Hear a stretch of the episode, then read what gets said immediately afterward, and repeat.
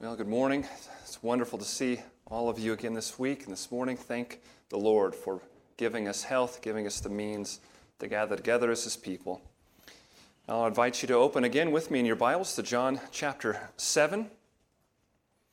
If you haven't already, and you can find the 40th verse. John 7 40.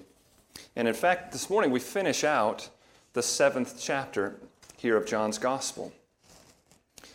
Now, we saw, when we got to the end of chapter 6, we saw how Jesus' ministry in the north part of the country, up in Galilee, ended. We saw that that ended with rejection. And what we've seen all the way through this chapter, in chapter 7, is really just the laying out for us of how his return to Jerusalem went. He comes down for the celebration. He's going to stay in this region now. And it would be, it would be incomplete to characterize what we've seen in this chapter with the word rejection, like we might with the end of chapter 6. A better word for what we have seen would be the word division. Deep division is what we've seen. Verses 40 and 41 of our text this morning is going to be the third time in this chapter where John will describe division among the people, division among the crowds there in Jerusalem on account of Jesus. And we've gone through this narrative for long enough now uh, that it's, it may be starting to feel like old hat as we hear the crowd discuss the identity of this man and as we hear them express confusion about who he is. You could say that that's a major theme as we're coming to discover of John's gospel. Who is this man? Who is he? There's been confusion all the way along. And in these 13 verses this morning, there is still confusion. There's confusion among the crowds themselves. We'll see that in particular in verses 40 to 44. Some in the crowds are going to be saying some hopeful things. Some will say, This is the Christ. That's hopeful to hear them say. We're not anywhere near justified yet in viewing the crowd in a hopeful manner, uh, but that's a positive thing to hear. There will be other speculations as well. Uh, we'll see a group called the officers in verses 45 and 46. They will make a positive statement too, but not one with any clarity in it as to who, in fact, this man Jesus is. And of course, we will hear from the Pharisees in a moment as well, and the Pharisees don't display anything short of confusion either as to Jesus' identity. So we'll certainly continue to see confusion on display this morning. And in fact, that's the first thing that we'll do in just a moment after we read is look at verses 40 to 44 and try to draw out some new things we see about this confusion in the crowd. However, our attention especially this morning is going to rest on verse 45 and following, the verses 45 to 52. Uh, because what's on display there, as you'll see, is going to be something of a compare and contrast of two displays of attitude. There's going to be the officers that were sent by the leadership, by the Sanhedrin, the Jewish leadership, and then there's going to be that leadership themselves, set against one another. And I want to suggest a certain way of coming at what we'll see there. I think we should couch it this morning in terms that we could describe as willingness to hear when Jesus speaks. So these are the two places that we're going this morning. We'll first see the confusion of the crowd in verses 40 to 44. And then for the rest of our time, we'll look at the, these contrasting pictures of a willingness to listen in verses 45 to 52. Let's begin by reading the text. I'll be re- reading from the English Standard Version, John 7, verses 40 to 52. If you're able, please stand with me for the reading of God's Word.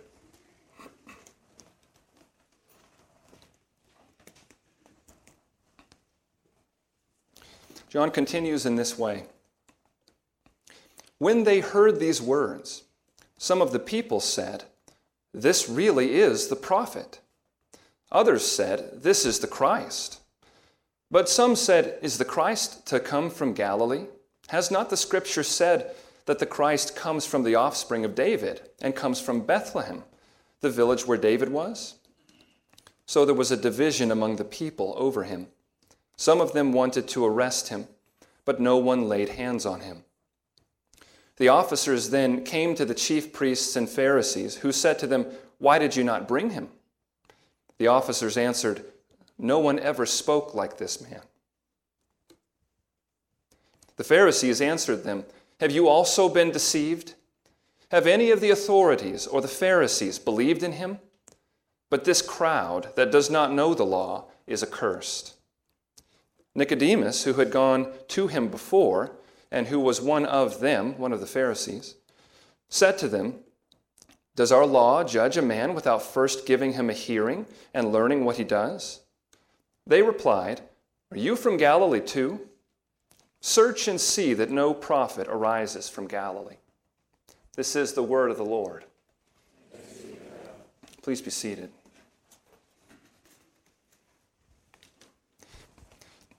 We'll look first and somewhat quickly at verses 40 to 44. Maybe you can tell the reason why. There's much of this that is simply a repetition of some of the very confusion that we've seen earlier in this chapter. This is really another display of the same thing that was given to us in verse 27. These people here in verse 40 are the crowds that have been involved in the disputes of most of this chapter. And we're told two specific responses that they give here in verses 40 and 41. This is one detail that's given to us at this point that's, that's new. Uh, it's some of the speculation that the crowd engages in among itself. Some say this really is the prophet, and others say this is the Christ. What we're hearing when we hear them argue between those two possible identities is we're hearing a typical Jewish distinction of that time. They, they, they had in mind that what they were waiting for was more than one individual. We've seen many times now how important it has been to them to be waiting for the promises of Deuteronomy 18, where Moses prophesied and said that God was going to send another prophet like me, and they are to listen to him when he comes. They've been waiting for that Deuteronomy 18 prophet. And the thought at the time was that that promised prophet was a different person from the actual promised Messiah that was supposed to come and to give rescue and victory. One commentator said this he said, It is possible that Christians were the first to identify the Davidic Messiah with the prophet like Moses, to identify them together precisely because they recognized in Jesus the one who perfectly fulfilled both prophecies. Just as it is doubtful that anyone systematically linked the suffering servant prophecies, think Isaiah 53, uh, with the royal messianic prophecies. He says, just as it is doubtful that anyone systematically linked the two until Jesus himself came on the scene. So it's understandable this this debate that they're having amongst themselves as a crowd. But just like we saw already in verse 27, the very mention of the second possibility, that Jesus would be the Christ, is met with the response that we wind up hearing three times in this chapter. And the response is there's no way that he could be the Christ because of where he was born. Haven't we seen this already a number of times? Verse 42 in our text no, no. When the Christ comes, he's going to be a descendant of David. And in fact, he's going to come from Bethlehem. And of course, they have that right, don't they? Micah 5 2 clearly gave them the reason to expect that, uh, uh, that detail when the Messiah would come. And we, we dealt with that confusion several weeks ago when we first heard that objection. So we're not going to dwell on it this morning. But what ensues then among this crowd is what verse 33 verse 43 calls literally a schism between them. There is a division among the people because of him. And the temperature rises again on this particular day enough that verse 44 some of them want to lay hands on Jesus. They want to arrest him. And just like we saw in verse 30, which by this point was maybe a day before or maybe two, uh, despite that desire that is expressed, no one lays a hand on him. Now, what we've seen in weeks past about that, uh, that no one laid a hand on him, is that some of the hesitation is due to the mixed opinion of the crowds, the fact that Jesus had enough public support to make it impractical to try arresting him right there on the spot. We've seen that's some of the explanation for the fact that no one laid hands on him in God's providential care. And we see that again here in verse 44 because there's this division. But we see something new as well as we start looking at the officers. We need to notice that the fear of the crowd isn't all that's going on in the fact that no one is laying a hand on Jesus. Certainly at the popular level, no one is grabbing hold of him and trying to, to take him by force to their rulers. But in the official sense, those sent to arrest him, no one is laying a hand on him either. And that's where we see that there's more than just the pressure of the crowds at work here. Those that have actually come with the authority to make an arrest, here's what we find Jesus' words have impacted them deeply. Now, that doesn't mean that they have come to put their saving trust on Jesus at this point. We, it doesn't tell us anything about their heart in this moment. But it certainly means that they have been deeply unsettled by the possibilities that this man represents. And we can tell that especially because when they go to their authorities and they, they're asked the reason of why did you not bring him, they don't say that they didn't bring him because it was too dangerous to arrest him then. They don't say that they would have caused a riot had they done so. They are in such a vulnerable place that they actually answer the question as they answer it. You see how they answer the question? A man has never spoken like this man does. Now, you can tell in, in us thinking about the officers, we're shifting now to the second of the two things we're looking at this morning. We're beginning to want to look at the contrasting pictures on display here from 45 to 52 of a willingness to listen to Jesus when he speaks. And this is where we'll spend the rest of our time. It's going to wind up being a contrasting display. As I said, not necessarily a contrast of belief versus unbelief Maybe that's what we're seeing. It may be that these officers are coming to, to believe in Jesus, to trust him. We're going to hear, for example, in Acts 6 7, of something that will happen here just a couple of years or so from now, that in Jerusalem, a great many of the priests were becoming obedient to the faith. That's going to happen in Acts 6 7.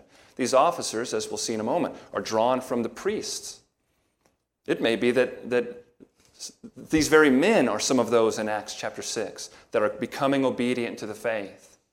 I love keeping those connections in mind, remembering as we go through Acts that these are all people who were there as Jesus went through his ministry, who saw these things, who heard him. And no doubt in these times in John 7, God is preparing a great many people for a commitment to his Son. But we're simply not told here anything about the genuineness of the officer's faith necessarily. The display that we're told about really is more simple than that. What we're seeing on display is what genuineness, honesty, and transparency looks like. Compared to snobbery and a stiff necked unwillingness. Stiff necked does that bring up to your mind other places in Scripture, other condemnations? You think of the, the, that as such a summary description for the Jews in the Old Testament as they were being led through the wilderness. You think of it on the lips of Stephen as he spoke to the Sanhedrin later and said, What a stiff necked people you are. Well, we see this morning two different displays that compare to one another. Let's continue to look at the officers for a moment. Look at verse 45.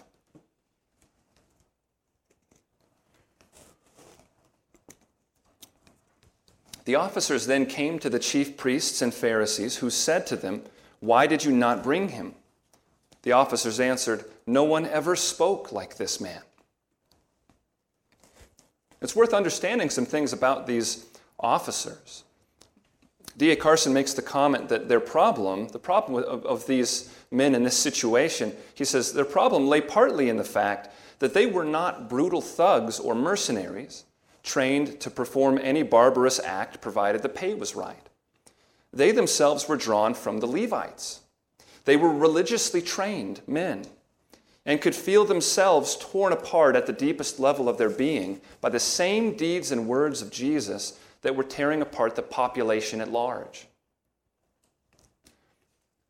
And even as we've said that much is hidden from us as to the goings on in their heart, everything is not hidden from us regarding these officers. There are some things that are plain to see. Isn't it plain to see, for example, that one thing that didn't happen is that Jesus' words did not simply ricochet off of a stony exterior for them? Can you hear that in how they come back and report what they have heard? I mean, they're replying to their own authorities who sent them, who are clearly angry that they've come back empty handed. And their reply is, No one ever spoke like this before. That's not the reply of men who are trying to get themselves out of trouble or trying to pass the buck. They could have mentioned the mixed race. They had all kinds of options of th- other things they might have said that would have taken the onus off of themselves. This is the reply of men who are in an unsettled state, unsettled by the claims, the arguments, the words that they've heard, but not just the words. Now, given the way that they phrase their response, it's not just the content of his words that has so unsettled them, it's the manner of his words, it's how he spoke. No one ever spoke like this. No one ever spoke with the authority with which this, this man speaks. Jesus' words have struck them. Furthermore, we can tell these words of the officers are words spoken by men who had some courage. Wouldn't it take courage to reply like this? They would surely know that a response like that was going to bring at least ridicule and condemnation. And it does. You notice the mocking tone in the reply that they receive in verses 47 and 48. Have you also been deceived? Have any of the authorities or the Pharisees believed in him? But this crowd that does not know the law, they are accursed. Tell me, officers, have any of the real thinkers been taken in by this man? I mean, are you so weak of mind as to be capable of being deceived right along with this accursed crowd? This kind of disdain that we hear from the Pharisees for the crowd, for the unwashed masses, is actually found repeatedly in rabbinical teaching. It's found even in a particular, they had, they had come up with a designation to, to convey what they are uh, recounting here. Uh, they, they had a group that they called the people of the land. You could, be, you could belong to this group. You could be one of the people of the land. That's not a good thing to belong to. It, originally was a phrase that referred to the, the Jews who had not left in the exile, to the, those who had mixed with the original, or with, with other uh, populations there, mixed blood. Um, after that, people of the land shows up by rabbis in their teaching as a shorthand for the members of their own people who don't know the law. People of the land.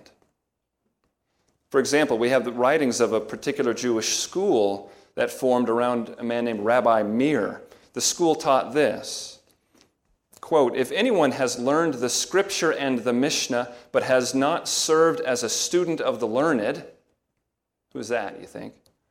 He is one of the people of the land. If he has learned the scripture, but not the Mishnah, the scripture says of him that he is indistinguishable from an animal. And we could go on and on. We have these pictures of how they viewed those who had not gone through their program, who had not bowed before their authority and their teaching. This is the point of view of those in religious power. It's the point of view of the men to whom these officers are accountable. Those who disagree with us are those whose distinction from animals is debatable. And yet, these officers have been so impacted by Jesus and providentially, we could also simply say they, they display such a genuineness and an honesty to be able and willing to tell those kinds of leaders the real reason behind their hesitation. No one ever spoke like this. I like those two words to describe what they've done genuineness and honesty. They are not going to be faced with something as important as this. You remember what the crowd is debating as they leave. Is this the Christ?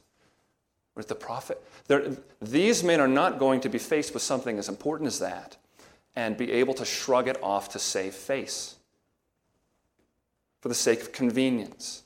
They can't. They won't.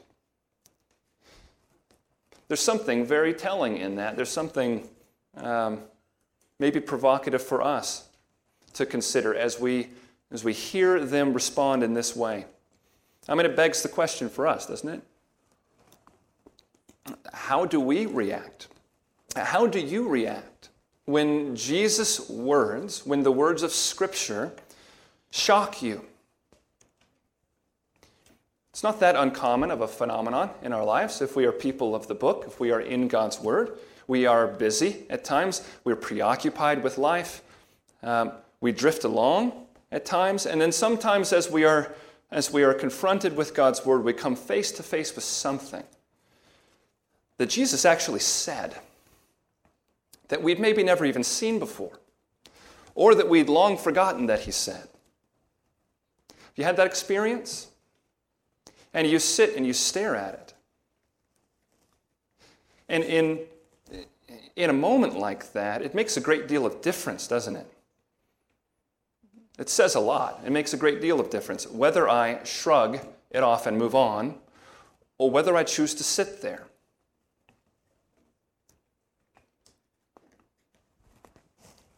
I mean, whether I'm willing to, to, to let its force hit me.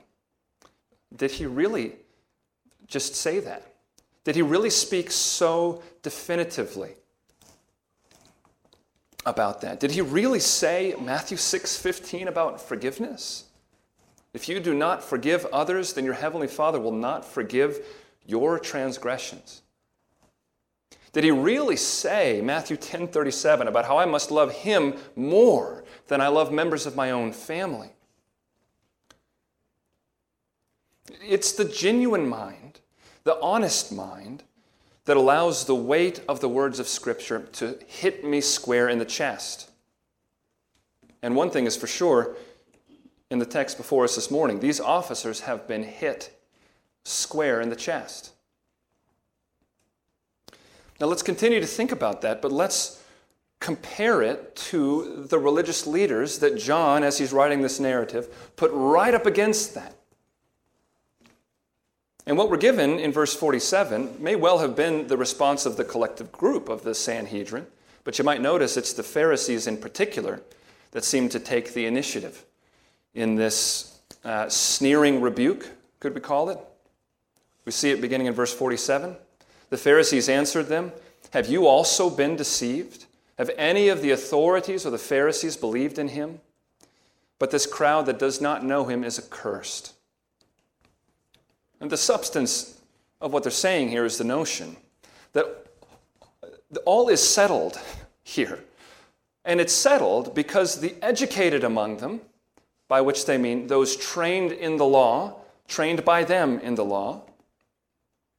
The educated among them had rejected Jesus, and the uneducated among them were the ones considering him and believing in him. We are too smart to be duped by this man. The rest of you, poor suckers, have been duped.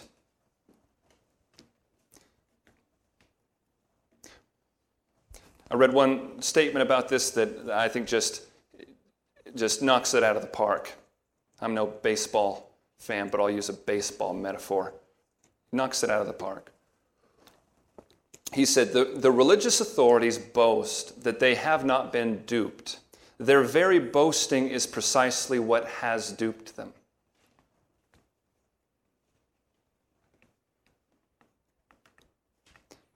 I mean, I think that hits it right on the head.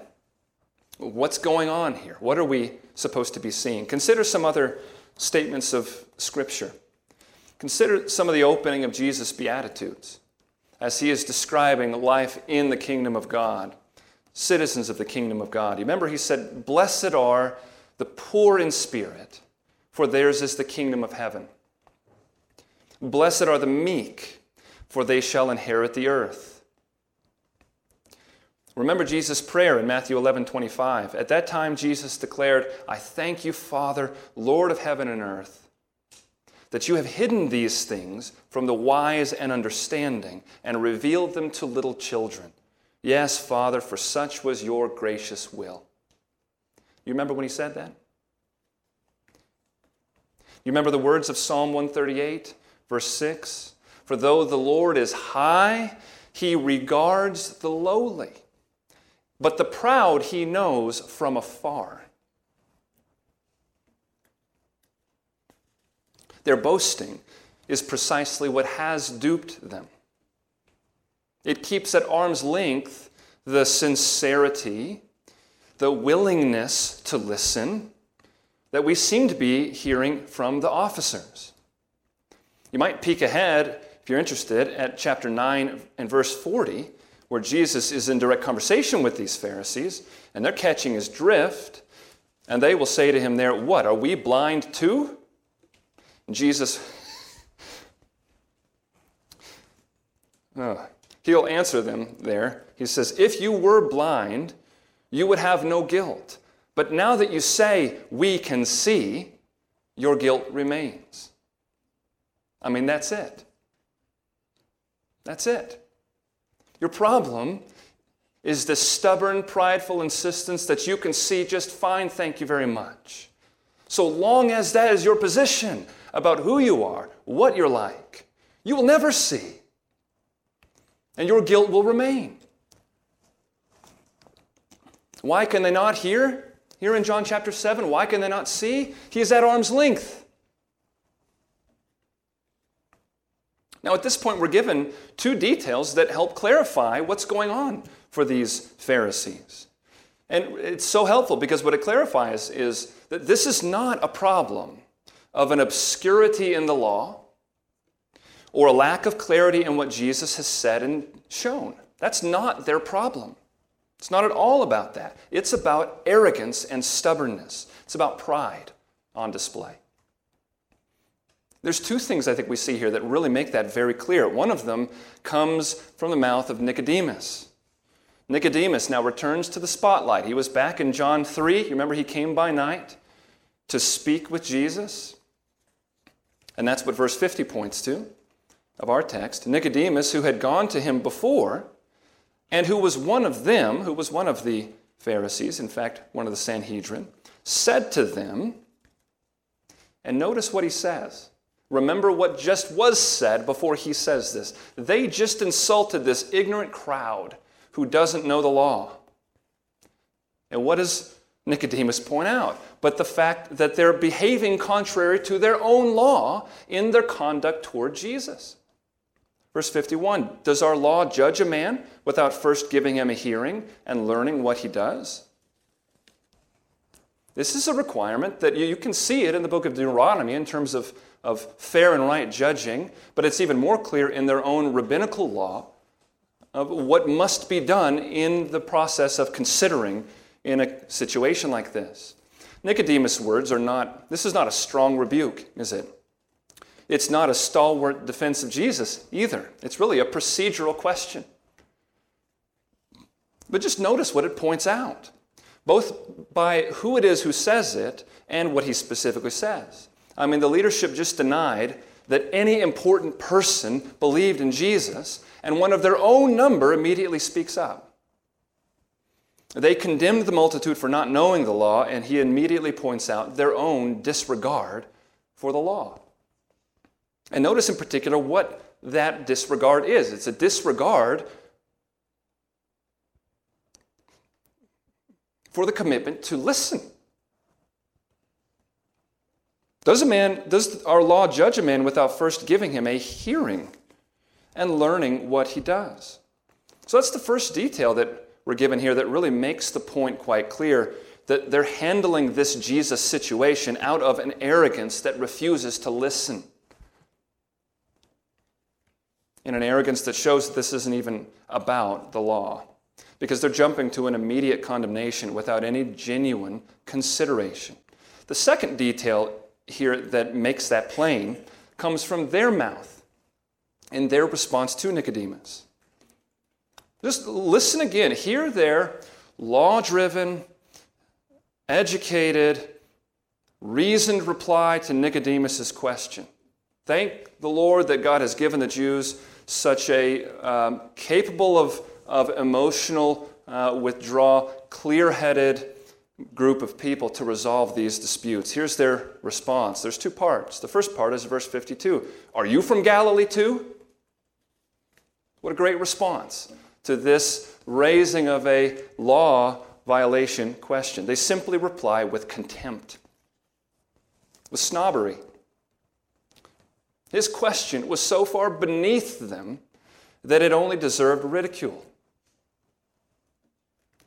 However, it is followed with a reply. The second part of what they say is more of an actual reply.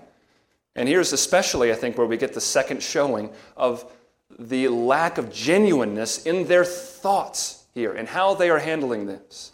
They say, Are you from Galilee too? Search and see that no prophet arises from Galilee.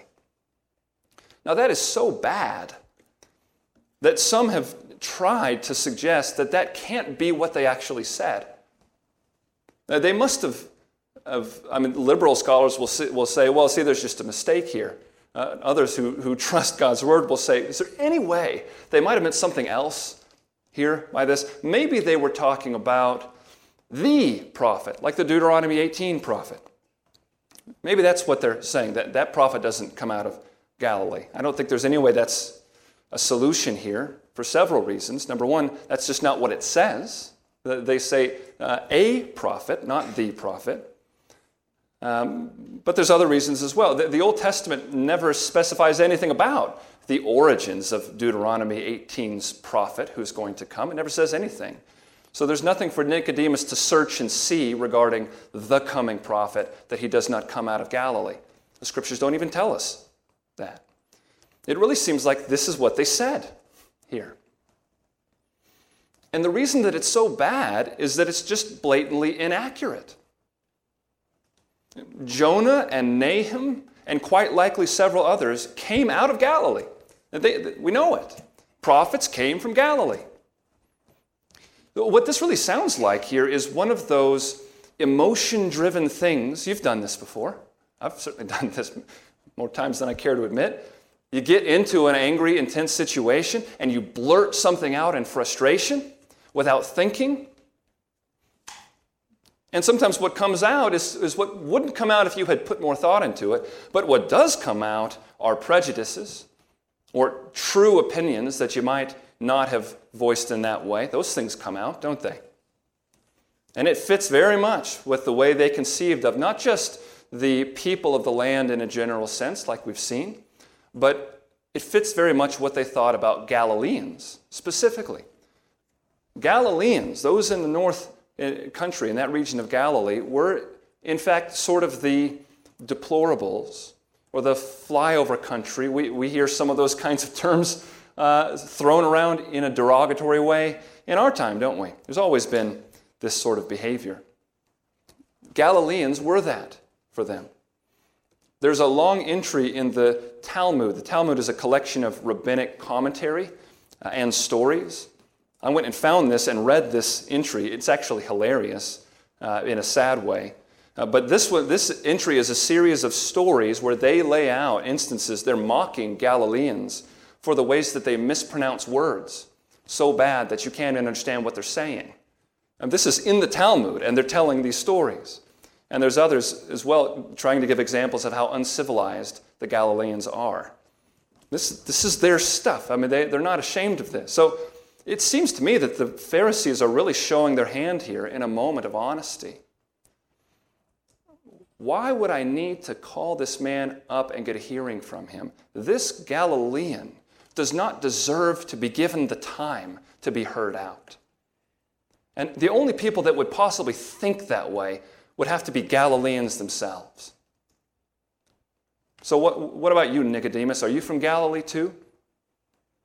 Now, just step back and see John's twofold depiction here of these two groups put right beside each other. You've got the officers that we heard from, and you have these Pharisees and, uh, and religious leaders, the Sadducees. Do you see how clearly they stand in contrast to each other? I mean, they're polar opposite pictures of some genuine willingness to listen compared to a settled unwillingness based on a solid foundation of arrogance to even give consideration. This man cannot possibly have anything to teach us. If he had known his place, if he had gone through our school, gotten our blessing, maybe he would have something to say, but he hasn't, and he doesn't. What a difference. And can I tell you, it's exactly the sort of difference that God has intended to put on display by how He has chosen to work in this world. This instance is not at all surprising to us. If we've heard God let us in on, on the plans and intentions behind some of His purposes, which He has done in abundance in His Word. What does He tell us? He has chosen what is foolish in the world to shame the wise. He's chosen what is weak in the world to shame the strong. 1 Corinthians 1 27. You remember Paul's recounting to them there are not many among you wise, not many powerful, but God has chosen the weak things of the world to shame the strong. None of those things mean that it's somehow better to be uneducated than to be educated. It's not about that at all, is it? This is telling us that God has seen to it that He does not save us by means of our great intellectual abilities or our superior education or our birthplace. He has not saved us by using those means. He has saved us by humbling us before Him. If we are to enter His kingdom, we must become like children. Isn't that what our Lord said in Matthew 18 3? And he was talking about humility, submission, willingness to follow, willingness to listen. And so it is that these officers, whether they've been truly converted at this point or not, God has used them to put on full display for us. How important is the answer to the question? when Jesus speaks, do we listen? It's really that simple. Do we listen? How much are we called by God's word to live from a posture like that, of a willingness to listen when He speaks, when wisdom Himself speaks to us? Think of the Proverbs. Proverbs 12:15 The way of a fool is right in his own eyes, but a wise man listens to advice.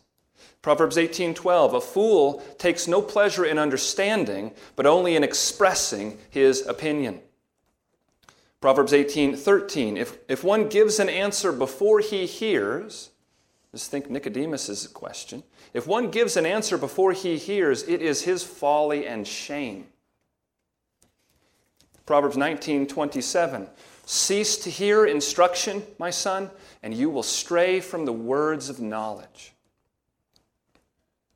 Jesus said back in chapter 5 that it was the Old Testament scriptures that testified about him.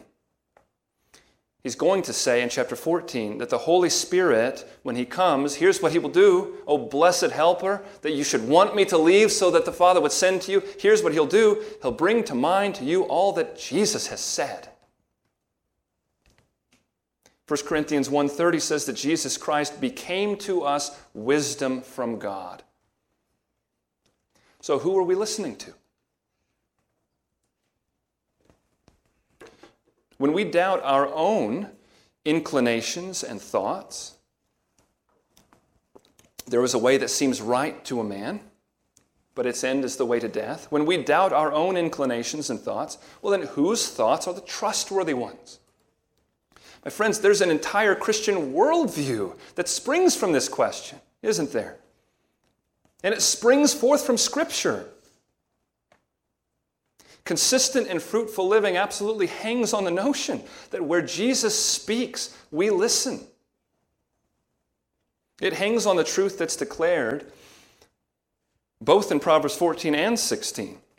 Uh, there is a way that seems right to man, but its end is the way to death. We're supposed to be warned in those warnings. I am not going to be the litmus test for what is reasonable, for what is right about myself, about God's creation, about God Himself. I am not the litmus test. I'm going to listen as God speaks, and I'm going to learn from Him like a child.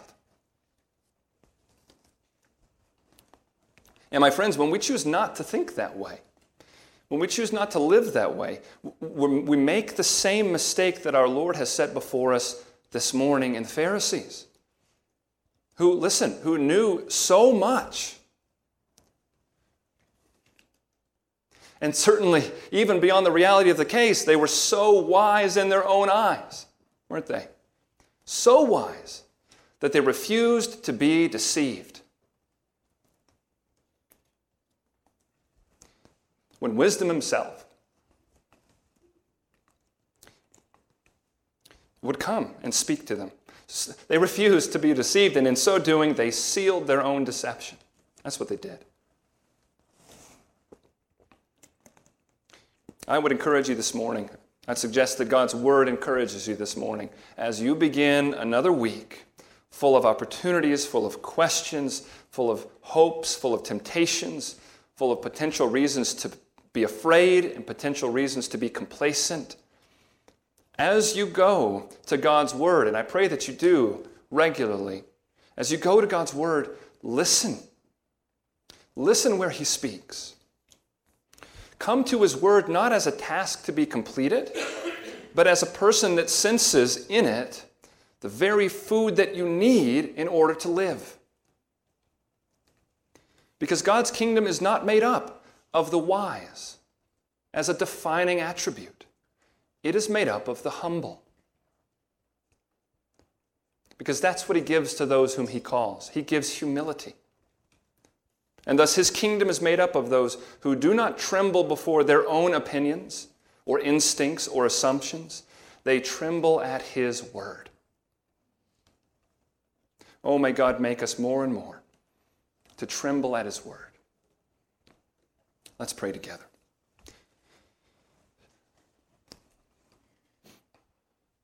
Father, we bow once again as a body before you in gratitude.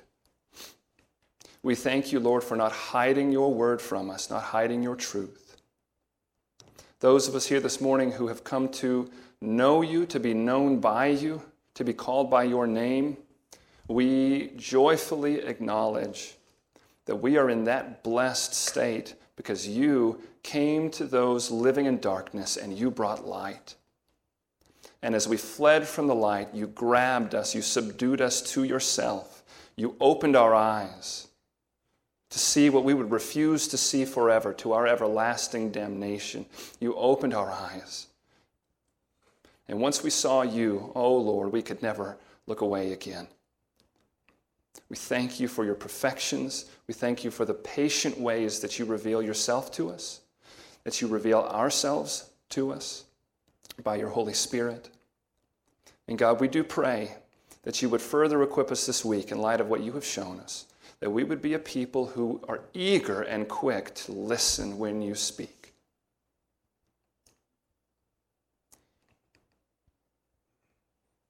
We ask it in Jesus' name. Amen.